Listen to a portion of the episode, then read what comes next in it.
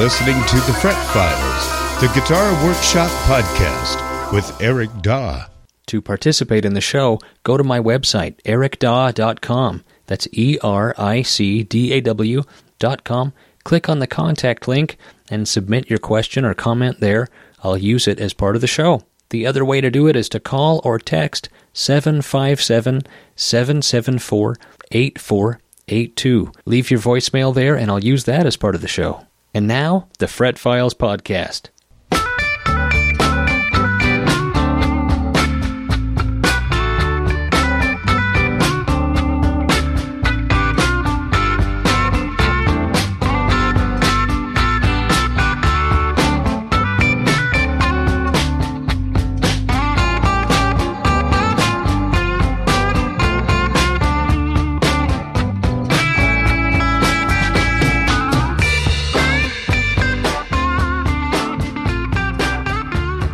Yes, indeed. Welcome to the Fret Files podcast. My name is Eric Daw, your guitar scientist with over 20 years of experience building and repairing guitars. This is a podcast about guitar repair, guitar building, guitar news, guitar science, and guitar opinions.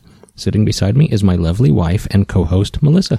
This is a question and answer episode where we will respond to listener submitted emails. I am going to read the questions and Eric will try to answer them. Absolutely, I will. We have a lot of good questions.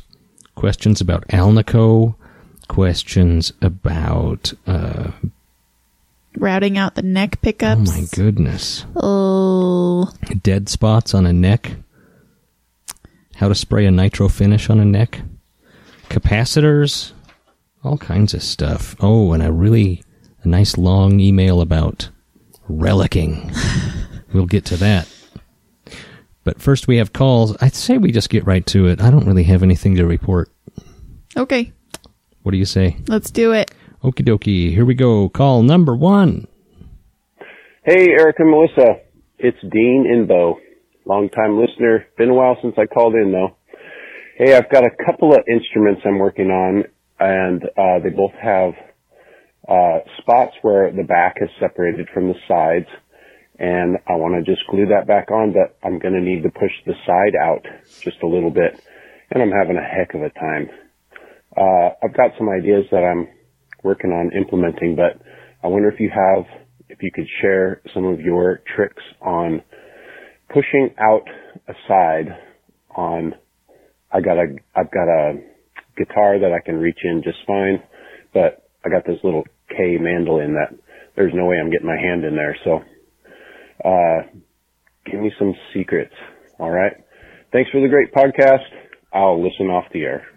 Right on. Thanks, Dean. That's a good question. You know, it's one that I don't really have a quick and easy and snappy answer for you. The old school way to do it is, you know, to take the back off. Mm-hmm. I mean, that's really what a lot of guys would do. And that's probably put together with hide glue, so taking the back off isn't, you know, a huge deal. Um, it's not fun. But yeah, if you could, man, if you could just fit your hand in there, it'd be no problem. On a guitar, it's easy. I honestly, I almost always turn down mandolin work. It's, um, I, I just, I just don't work on them. Yeah. Uh, you know, I'm busy enough with guitars. Right. Uh, so I don't have a whole lot of experience with mandolin stuff. If it were a, if it were an archtop electric guitar, I mean an archtop acoustic guitar where you couldn't fit your hand in there, um, usually those, if you have a problem lining things up, um, there's enough surface area and it's like a big enough, you know, curve that you can kind of just manipulate it with your hands and force things back to where they need to be when, Yeah. when you clamp it. Um, the, the, the side on a mandolin is going to be a much tighter curve and I don't know if that's going to work for you or Right. not.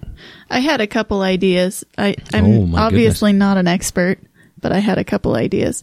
If you could put a real strong magnet in there somehow and then, you know, get another magnet on the outside, you'd be able to pull it out a little bit. And the other, That's- I don't think that's going to work. you don't think so? The other idea I had is you know how they fix dents on cars where they drill a little hole and then they pull it out? If you could, Yeah. if it's not a super valuable mandolin, you could drill a tiny hole and put something in there that would catch. Yeah, if you're going to do that, just take the back off. Yeah, sorry. Those are my super uh, non-expert ideas. That's how you would fix it. That's exactly how I would fix it. You know, it raises a good point, though. If any listeners out there have some suggestions for that or have a fix for that, write in and tell us about it. I'd love to know about it. I, I just, you know, I, I don't really have a good answer for this question. Sorry. Sorry, Dean. Shall we take another call? Yep. Let's see what happens when I push this button. Hi, Eric and Melissa. This is Ben from uh, the UK. Um, love the podcast. I was just uh. I've just got a new guitar with a nitro finish, and I managed to spill a few drops of contact cleaner onto it, which has m- left the uh, kind of trails where it ran down the body, milky coloured, which I guess is a reaction to the to the nitro finish. I think it's going to have to be redone. I just wondered if you'd come across it before. Um, but also the reason I was using the contact cleaner, the switch cleaner, was I was trying to get the um, the volume pot to move more easily. It's a it's a new volume pot and it's got a nice action, but it's a bit stiff for doing kind of um, you know like volume swells with your little finger and stuff. I was just wondering if you had any tips as to how to make that um, run smoother. hmm Thank you very much. Yes, indeed. And um, yeah, keep up the good work. Thank Cheers. you. Bye bye. Thank you. Thanks for calling. Yes. Uh, so I've, you know, I wonder what kind of contact cleaner he was using there because I've never run into that. That stuff is pretty inert. I mean, as far as uh, affecting finishes. Yeah, apparently. Um, so I would think, you know, uh, what I would try if I had a uh, uh, a little stain, a little mil- milky stain on some nitro, is I would take some really fine polish and see if you just couldn't polish off the very top layer uh, there and uh, polish through that stain. That's what I would try, bef- you know, before doing something rash like refinishing it uh, y- you know, usually a little stain like that will polish out. I'll run into that occasionally when, you know, when you, when you do a neck reset on an acoustic guitar, you have to steam it off.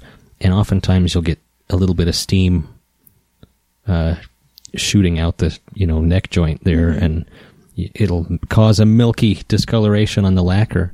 And that generally, uh, will just polish right out. It's usually just surface deep. So try that.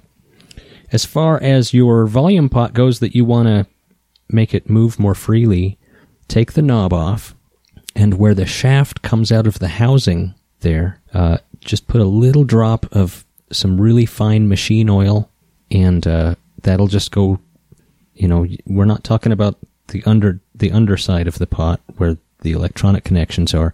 I'm talking about the top of the pot, the part that's exposed on the surface of your guitar there. Take the knob off, put just a little drop where the the shaft comes out of the housing, and uh, then w- work it back and forth a little bit, and that'll just lubricate, you know, the part that where the most friction is happening there, and it really does a lot to make them turn smoother. I do that all the time because I like that too. Yeah, just a little drop of machine oil, and it will just run right in there. cool. Yeah, absolutely. That works great. Yep. Uh, here's another call. Hey, Eric and Melissa. This is Richard from Austin, Texas. I actually just discovered the show and I really enjoyed it. In fact, I, I already ordered a custom strap from Melissa as I binge my way through all the old episodes. Nice. Uh, anyway, I have a 1964 ES335 TDC, so also known as the Clapton 335. Oh yeah, 335. nice guitar. Um, lately, I've noticed that the block inlay on the fifth fret is lifting on the corner. Now, it's not affecting playability at all, but I'm curious if it's something I should leave alone or should I try to fix it? If the later, what would the process be to safely remove the inlay and what glue would I use to reattach it? Uh, I'll send a, a picture in of the inlay and thanks and keep up the great work.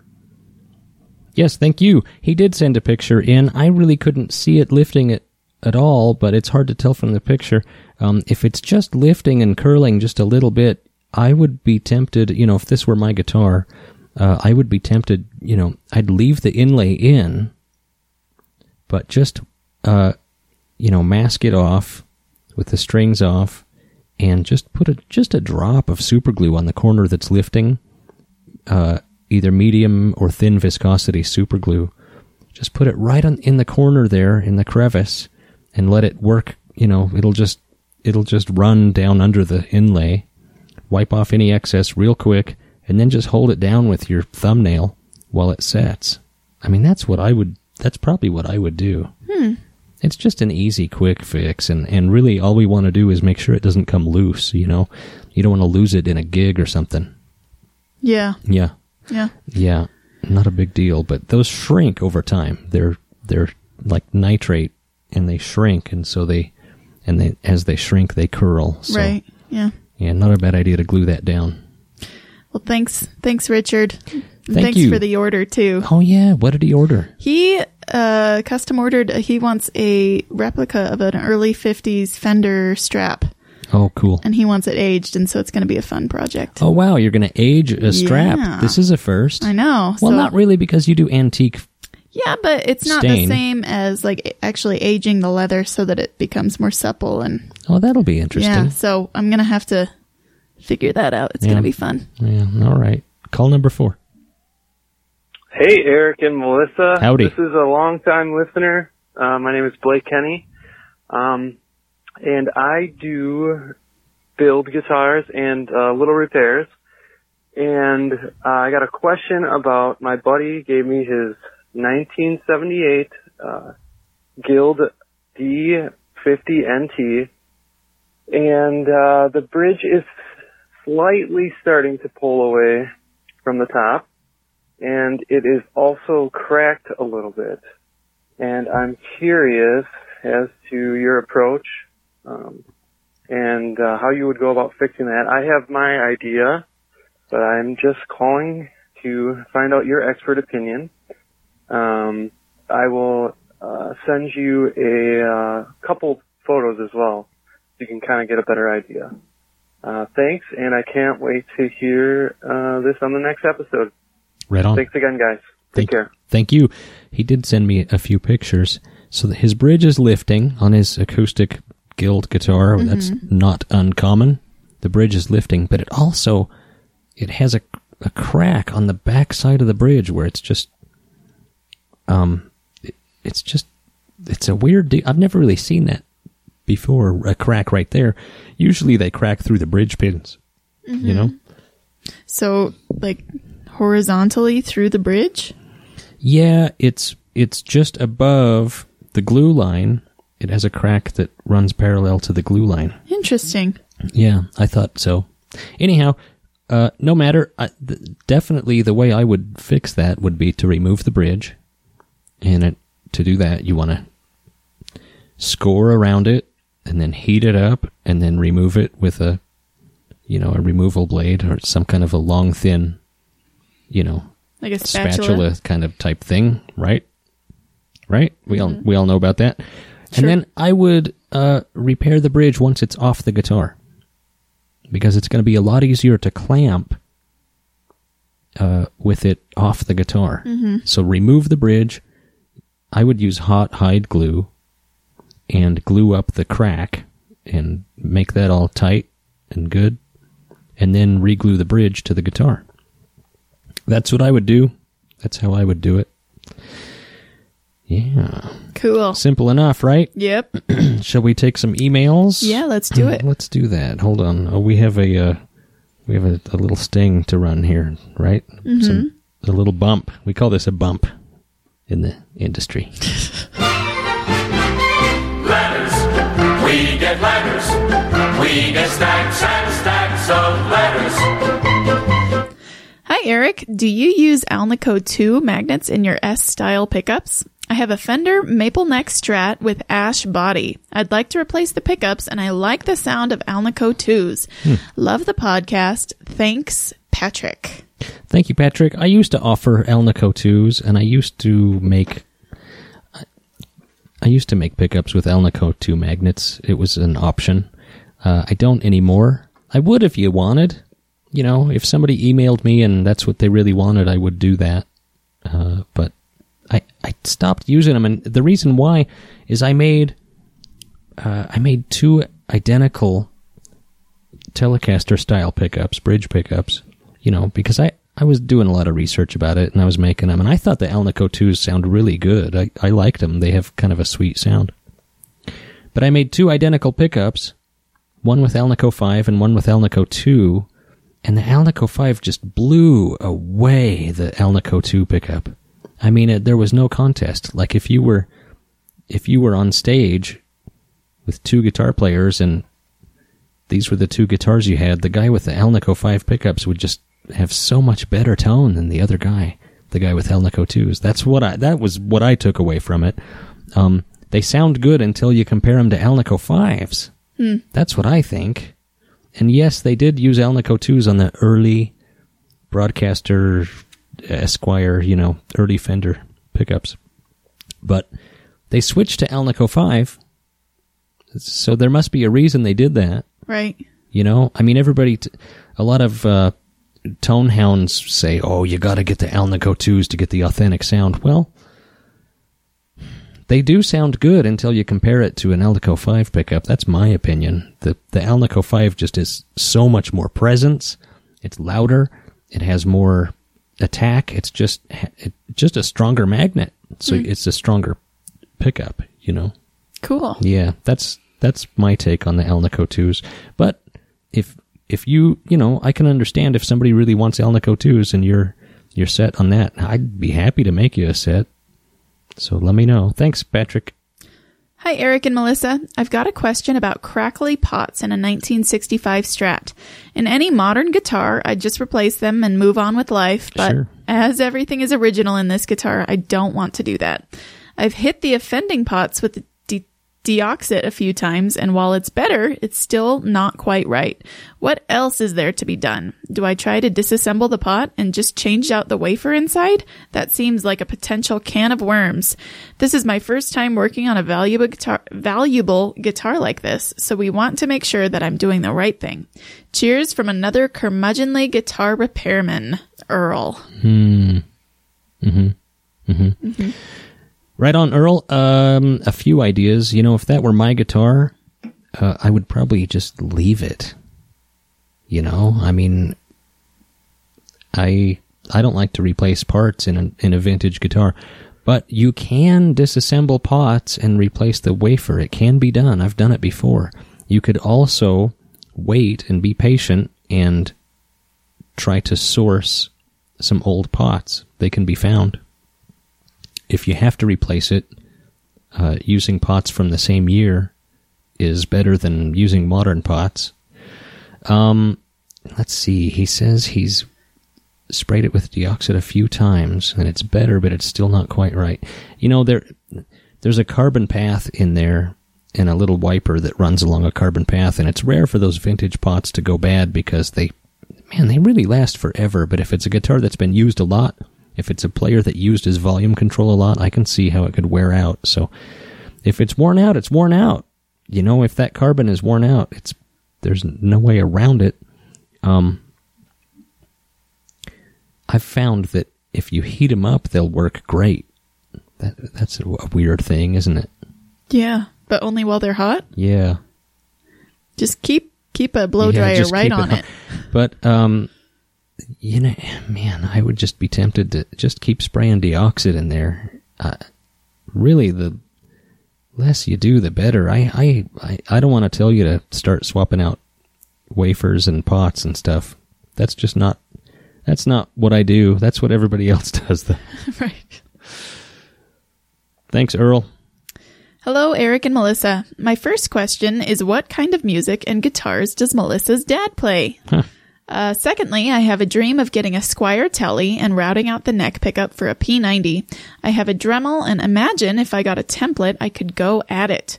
What steps am I missing or not thinking of? I have never used the Dremel and I am not the most handy dude. Am I best leaving this to the pros? If so, what's a ballpark estimate?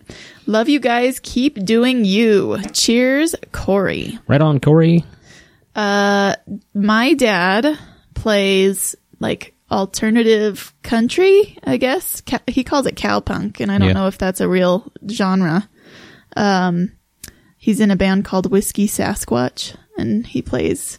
He has a Gretsch. What else does he have? He has a Supro. He's one of my guitars. Yeah, he has a pinup. Um, as a matter of fact, he's playing Treefort uh, in March in Boise. It's a music festival in Boise, Idaho. It's getting pretty big. It's It a pretty is. big deal. Yeah, he plays cool music. A lot of like, I think Link Wray and uh, a little bit of kind of surf punk. Yeah, he does some stuff. Johnny good Cash stuff. songs, Yeah, and it's good stuff. Real high energy. Yeah. Yeah. Uh, routing out a neck pickup for a P90. Go. Yeah, a Dremel isn't really the tool for the job. They actually have, I don't know if this is what you're talking about or not, they actually have a routing attachment for a Dremel, and you can use it to route out wood, but it's a tiny little bit, and it doesn't have a ball bearing guide to follow a template. What you really need is a plunge router to do that. Right. So you get the template, you put it on there with double sided tape, you use a plunge router, and the, the router bit has a little bearing that follows the the template. Anyhow, you say you're not the most handy dude.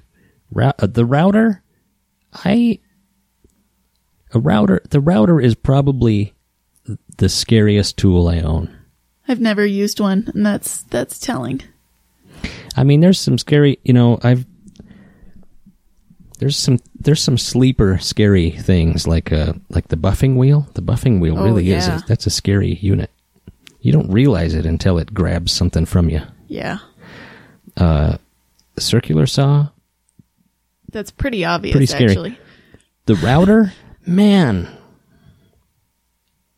You really have to be careful with a router. It's it's a scary deal. It's got a lot of torque. A lot of torque. Um, but you know, if you're careful, you can do it. Do you have a plunge router? I think if you did, you would have mentioned that. So my guess is you're going to pay a, a professional to do this. Uh, and there's no shame in that. And I think it would probably be 60 bucks to route that out. If they're just, you know, that's what I would charge. If I'm just doing the routing, that doesn't that doesn't include the electronics work of installing the pickup. cool. There you go. Thanks, Corey. Hi, Eric and Mel. I've got a question about finishing a strat neck with nitro. I've been looking at custom necks from a local manufacturer similar to Allparts or Warmoth. Some of the necks you can order come unfinished and without a nut installed. I've done a nitro refin on a strat body before and it was a lot of work, but it came out decent. Is the process the same with the neck? Several coats and wet sanding? I'm looking at a rosewood fingerboard, so I assume I would need to tape it up. Also, I need to install an would I need to install a nut before coating the neck?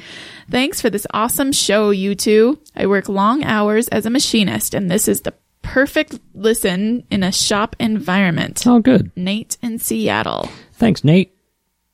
Uh, I actually think that painting necks is a little easier than painting bodies. Nice. Uh, with a body, depending on the wood, you have to do pore filler, and you do sanding sealer, and you do, you know, uh, primer if it's a solid color, and you do, col- you know, whatever color you're doing, and so there's a lot more steps. With a neck, you're just doing clear nitro, maybe with some amber in it, uh, to get that nice honey color.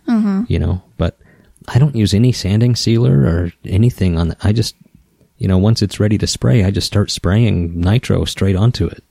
Oh, So there's less steps. It's actually easier. And yes, I do install the nut before I start spraying. You can do it either way. you do? Yeah, I put the nut in before I start spraying. I didn't know that. Yeah, that's how they did it back in the day at Fender. And if you're doing a Fender style neck, if you want it to look right, that's So, the way to do it. do you cut I the didn't, nut I didn't used to, but Like, do you make the nut or do you just put a nut blank in? And then, I fit a nut blank in, Uh-huh. and so that it's it's flush on the sides, and then the top is just solid. There's no grooves in it. oh, I and did then, not know that. And then once I get it done, then then I cut the grooves. it's groovy. Yeah. The only thing is, uh, yeah, wet sanding and buffing. You know, it's a little bit more of a pain in the rear end to sand and polish in between all the frets, and then Mm-hmm. you've got to then you have to remove the. Uh, Well, he says he's got a rosewood fingerboard, so he wouldn't be spraying the fingerboard. Oh, that's even easier. That's even easier. There's no pore filling. There's no. Yeah. This that's a this is an easy deal. So you just tape off well, the if fingerboard? if you're uh huh yeah yeah. Um, if you want to get nuts, I do pour fill the sides of the rosewood, and I do um pour fill skunk stripes, this is a rosewood neck; it shouldn't have a skunk stripe. Hmm. Yeah, Cool. absolutely. Thank you, Nate. Hi, Eric and Melissa. Eric, can you talk us through how you would deal with a single dead spot on an otherwise great neck? I've got an old Yamaha SHB 400, which plays beautifully except for one note 15th fret high E string. Cheers, Jim from the sunny coast of Queensland, Australia. Right on, Jim. There's a few things that could cause that. So you'd want to go through the checklist. 15th fret high E string. So it's possible your 15th fret is low. It's possible that your 16th fret is high. It's possible that your 15th fret is a little bit loose. When a fret is loose, it absorbs string energy instead of deflecting it. Mm-hmm. So you'll end up with a dead note there. So if it's if it's loose a little bit, then you end up with a dead note. There's a few different ways to fix that, um, but you know, you if you take like what I do is I take my X-Acto knife, turn it around so the blunt end is uh, what I'm using, and I'll tap on all the frets. Tap, tap, tap, tap, tap. And when you hit a loose fret, it'll go thunk. So you'll hear a really sharp tap, tap, tap, thunk. Oh, there's your loose fret. Um, and then you can glue. Uh, what what you can do is if if the frets are level, if everything looks right, but that one fret is just loose, uh, I would wick super glue in through the side, through the side of the neck, to solidify that connection there. Uh, you could also take the fret out and retension it, and run a bead of super glue in the slot and put the fret back in. I use super glue when I fret necks. I know a lot of people think that's crazy talk, but that's what I do. Here's another possibility, and it has to do with the resonant frequency of that instrument.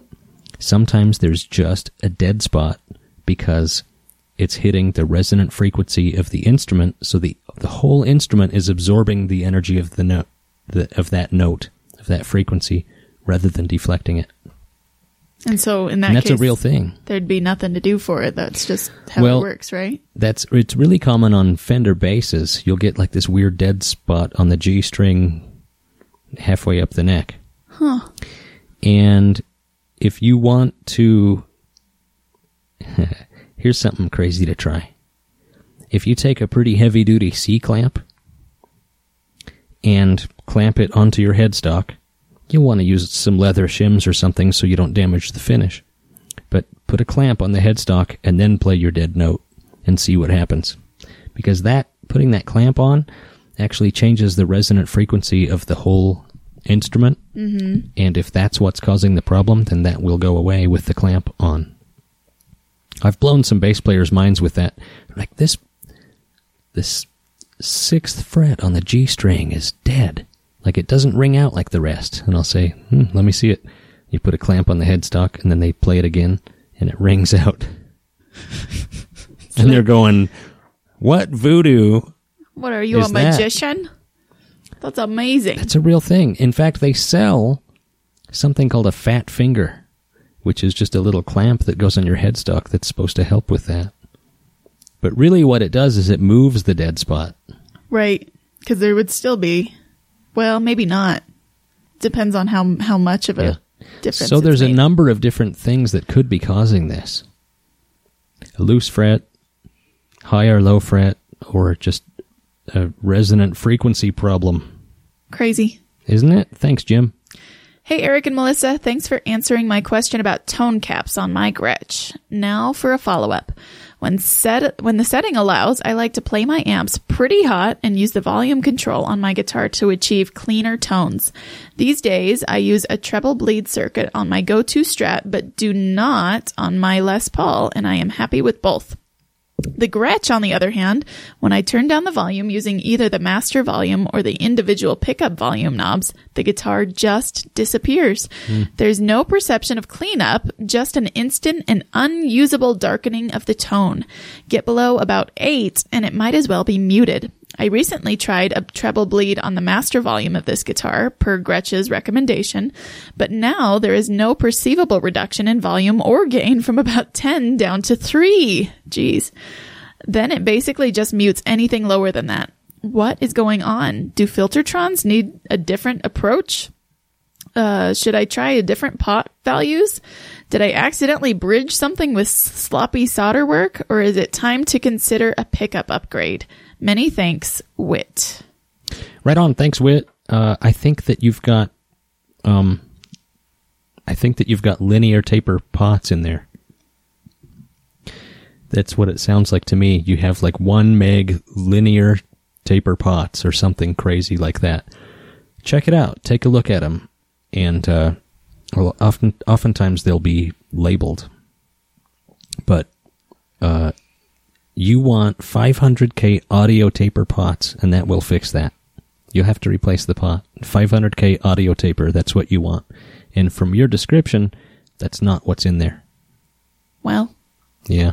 you must really know something about guitars, huh? I've done this a few times. Shall we take a break? Yeah, let's do it. Right on, we'll be right back. It's hard for me to talk about the guitars that I make. I feel like I'm bragging or I feel like I'm being a pushy salesman, but I'm not above reading unsolicited emails from happy owners of my guitars and uh, calling it a commercial. Hi, Eric. Hope you are doing well. Just wanted to follow up and say that I love this guitar. The tonal difference in all of the switch positions is amazing. The neck is so fast and straight, and it's very light. Most importantly, the pickups are incredible. Any tone is available. Nate. Wow, thanks, Nate. I'm so glad that he's happy with that one. Eric, thanks so much for making my favorite guitar. I've Wow. owned so many, and I can't figure out why this guitar feels like the one that I've been playing with my whole life, even though I've only had it a month. Thank you, Eli. Right on. You did it again, my friend. Why do your pickups sound so good? David. you know, I tell people it's like it's like making a cake. You got to have the right recipe, you got to have quality ingredients, and you have to it all comes together in a certain way. And if you do the wrong thing at any certain step, then you end up with a bad cake. Right. It's like making a delicious, very good sounding cake. Go ahead. Recently purchased the Nitro Blonde pinup custom guitar you made. The intonation, resonance, playability, and that amazing tone in all three coil selections is by far the best I have ever played. I plug in and can't stop playing for hours. I will probably sell both of my other guitars and get another pinup. Thanks, Oh. Douglas. That's what I like to hear. Douglas, thank you. And you guys are so nice. You can see these lovely creations at pinupcustomguitars.com. That's P I N U P, like pinup girl, pinupcustomguitars.com.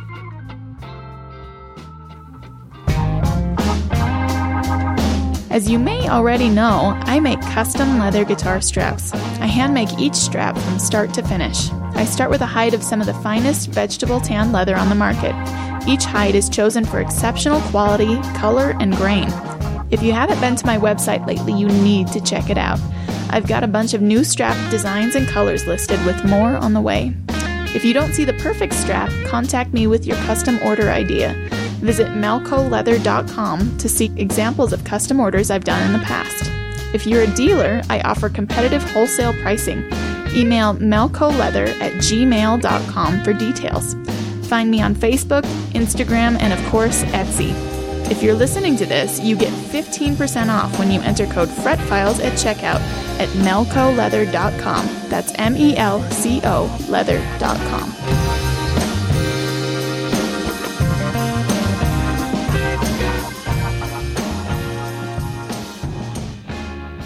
Hi, Eric and Mal. Thank you so much for the podcast. I came across it a month or so ago and binged my way through the entire catalog in a couple weeks during my daily ferry commute across the Puget Sound. Hey, I know where that is. Uh, a week after listening to the most recent episode, I am still in stitches over the flovation. Eric, Eric, you should hire a patent attorney, a- attorney, Attorney. attorney ASAP. I don't think that's going to happen, but thank you.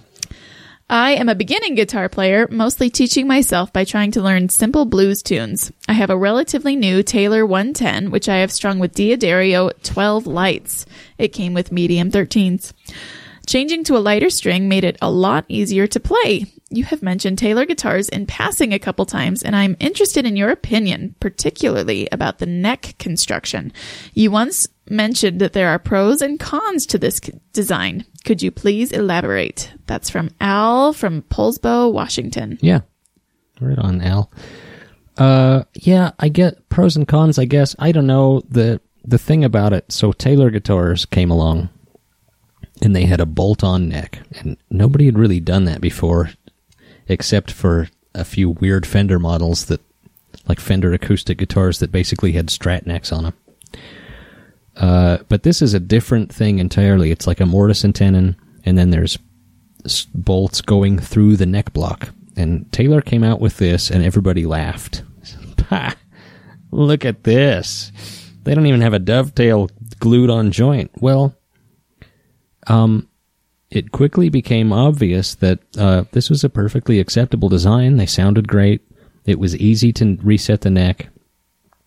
Um, and so people stopped laughing pretty quickly, right? Taylor proved that a bolt on neck on an acoustic guitar was perfectly acceptable. Now, depending on how much of a traditionalist you are, you either like that or you don't. Personally, I would, and I just have to be honest with you here, I just would never own a Taylor. I'm, I'm just that guy. I'm just a, an old school traditionalist guy who I, I like old construction on guitars. I think that it, that's where the pros and cons come in. I think that it is actually will give you a superior tone to have a hide glue dovetail neck joint. Now, if you were to play me two acoustic guitars, one was a Taylor and one was an old Martin or something, um, I don't know. Would I be able to tell the difference? I don't know. They'll both sound great. That's just me being, you know, it's like, it's like, I, what, what kind of ice cream flavor do you like? You know, well, ice cream's pretty good. I'll have any flavor. They're all really good. But as long as I have a choice, I'm going to choose what I like best. And that's how it is with guitars. I just choose what I like best. It's not that I think there's anything wrong with Taylor. They make a fine guitar. They really do. Um, that's that's all I meant with the pros and cons is that there's, you know, The con is that you don't like them. there's guys like me that don't like them. Yeah, yeah, basically, basically that's it. Uh, but you know, don't let that bum you out. I, they really they are fine guitars, and I've worked on a million of them. And I will say, when they have a neck angle problem, they're way easier to work on, and that's a that's a pretty nice pro. Yeah. That is really a nice um, option. But um, yeah, they're nice. They're they're good guitars, especially you know they're under new management. I think they the company got sold, or the I don't know whoever was running it left, and now they have a new guy. I don't really I didn't really follow what happened there, but he has redesigned the way they're braced with some new kind of bracing, Uh-huh. and uh, they really sound good. The new ones Cool. that they've been making in the last few years here. They really, really sound good. They're they're great guitars. Yeah. Thanks, Al.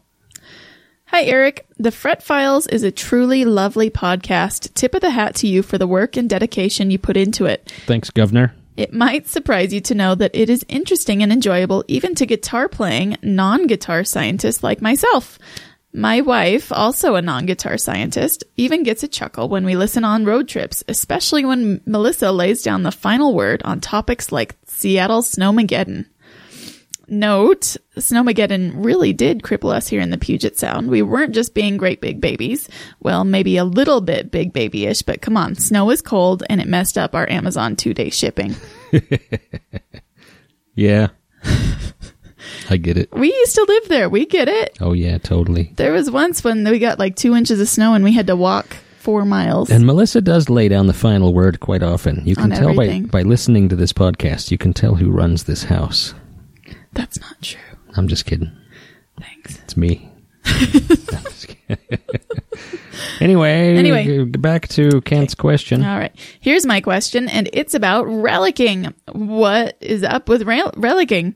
I put down the guitar for about 10 years and recently came back to it. When I started looking around at guitars again, it was like someone had snuck on the scene while I wasn't paying attention and beat the crap out of all the instruments. According to gu- the guitar lore I've read, it all started with Keith Richards asking Fender Custom Shop to thrash some new axes they made him, apparently to give them a more grizzled, whiskey soaked, and drug addled patina. I suppose this makes sense for Keith, a touring musician with a certain image and a fleet of guitars.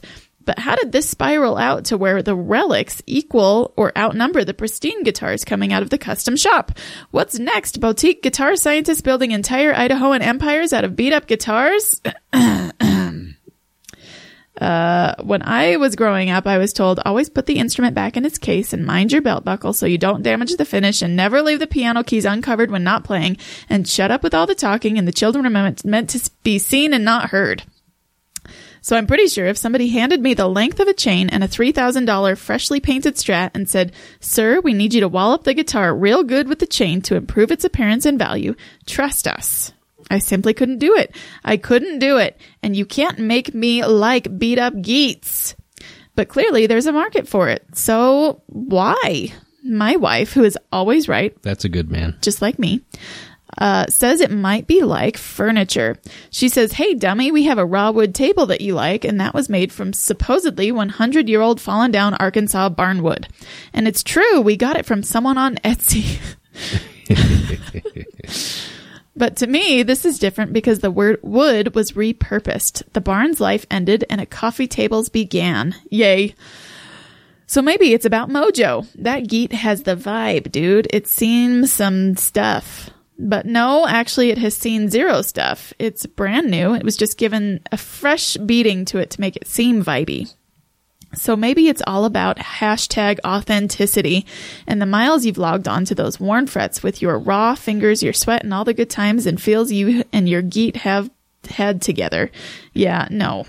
So maybe people have always put the instrument back in its case syndrome like me, and the relicing thing is liberating. Like, hey, I never have to put this thing back in its case. Hell, I'll leave it outside during the Se- Seattle Snowmageddon. I don't care. It's relicked, baby.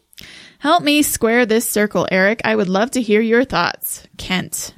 P.S. I am totally going to get a pinup one of these days. I played a couple at ECG, but that's Emerald City Guitars, and they are gems, but I will be selecting the vintage new option. Thank you very much. Right. Yeah, I mostly make relics, but I will make, you know. Right. You make a new one if somebody yeah, asks. it's called vintage new, where you know it looks like a, it looks like a, an old guitar that's ne- that doesn't have a scratch on it. yeah, it looks like a guitar that would have come out in the 50s. Yeah, You know? right. Yeah. Well, Ken, I tell you what, you know, the, the thing about it is, and I can break this down, it's real simple. I can break this down for you very, very simply. Vintage guitars are exorbitantly, prohibitively expensive. Okay? I like 50s tellies and strats. That's what I like. I like other guitars too, but that's my main deal. That's what I like. Okay? I can't afford one they're 20 30 40 50 thousand dollars dude right so guys like me make replicas that uh, are a fraction of the cost a tenth of the cost you know a twentieth of the cost and i'm with you look uh, most relic jobs i see I don't I don't like them. I don't actually like relic guitars. I don't own anybody's relic guitars. I I do my own relics and I like those. Um, there's a few there's a handful of guys that are good at it. Uh, I I like to think that I'm okay at it. Um, you know, I I'm happy with I'm happy with the guitars th- with the relicing work that I do. but it's about vintage guitars. That's what it's about. Most players can't afford one. And even the players who can afford one, or the players who are touring, imagine if you, let's just imagine that you owned a 1952 Telecaster. Mm-hmm. You're going to take that down to the bar? No, You're going to gig with that? You're going to take that on tour? no. Now, the studio is one thing, Yeah. You're going to take that on tour? So you love that guitar, right? Wh- What are you going to take on tour? You need a replica of that guitar. Th- That's this is that's all it's about. It's not about authenticity or mojo or anything like that. It's about the fact that real guitars are prohibitively expensive. That's all it is. And so we need a substitute. And I'm sorry, but a shiny new Fender doesn't do it for me. It just doesn't cut it. Yeah. It just doesn't cut it. So that's that's all it is. That's all it's about. And I'm, you know, I hear you. Most most relic jobs that I see, I look at them and I think, ah, somebody just got out a an angle grinder, you know, Right. and they look bad. Most of them look bad. Most of them just plain look bad. Most most people go too far. They relic it too far, and it looks just stupid, and the, it doesn't look natural. Me, I here's. Do you want to know how I think about it? The guitar is a canvas, and I'm painting a picture. Basically, I'm painting a picture of a guitar from the 50s on this canvas that happens to be a guitar. That that's how I look at it. You know, and I, I don't know. I, there's certainly a market for it because I'm pre-sold months in advance. So, you know, there's there's a lot of guys who understand it and get it and who who want it. Yeah, And Kent. he no well and can't. hey, it's a, it's a great question because it gives me a chance to talk about it. But you know, Kent likes my work. He he wants to get one of my guitars. He's he just doesn't want an aged one, which is great. I Yeah. I make them all the time that aren't aged. You know, Yep. but there's an art to it. There's, I mean, really, there's an art to making it look authentic. It's very. It took me a long time to get to where I'm happy with the results. It's it's not easy. Um, and uh, there's there's an art to it. You know. Cool. Anyway, I appreciate the thoughts, Kent. Thank you very much. I have a question about the string tension on my Strat. Right now, I have the tailpiece flat against the body with three springs on the tensioner. I use 10 gauge strings, and the guitar is pretty uncomfortable to play compared to guitars I've played at reputable shops in the area. Bending the strings and vibrato has gotten more difficult since I had it professionally set up a few years ago. That's not good. Another thing I should add is that the frets are worn down in the middle from the second to the 15th fret from bending on the D, G, and B strings.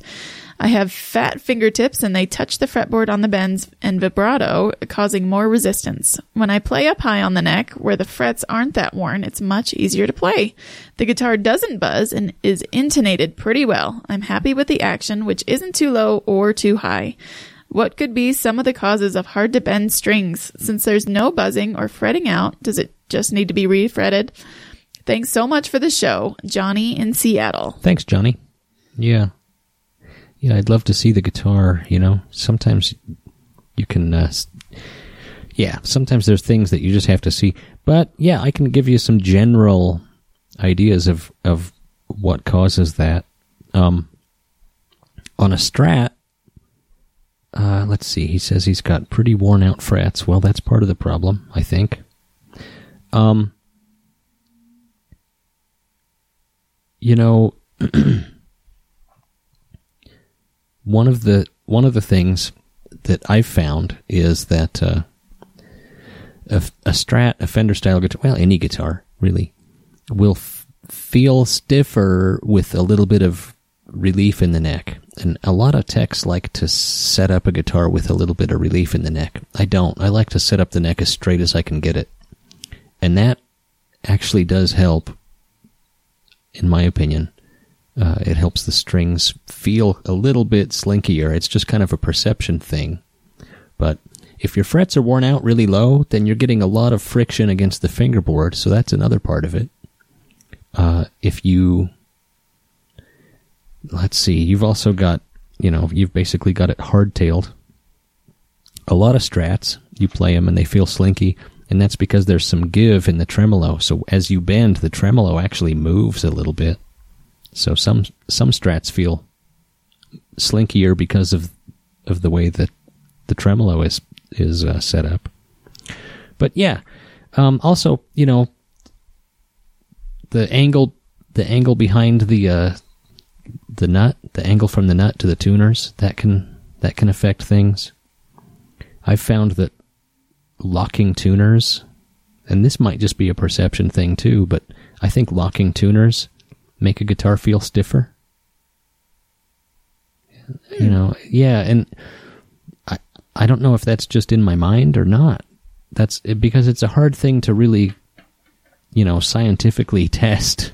You know, you just play a couple Stevie Ray Vaughan licks and say, "Oh, that was hard to bend." I don't know. I don't know.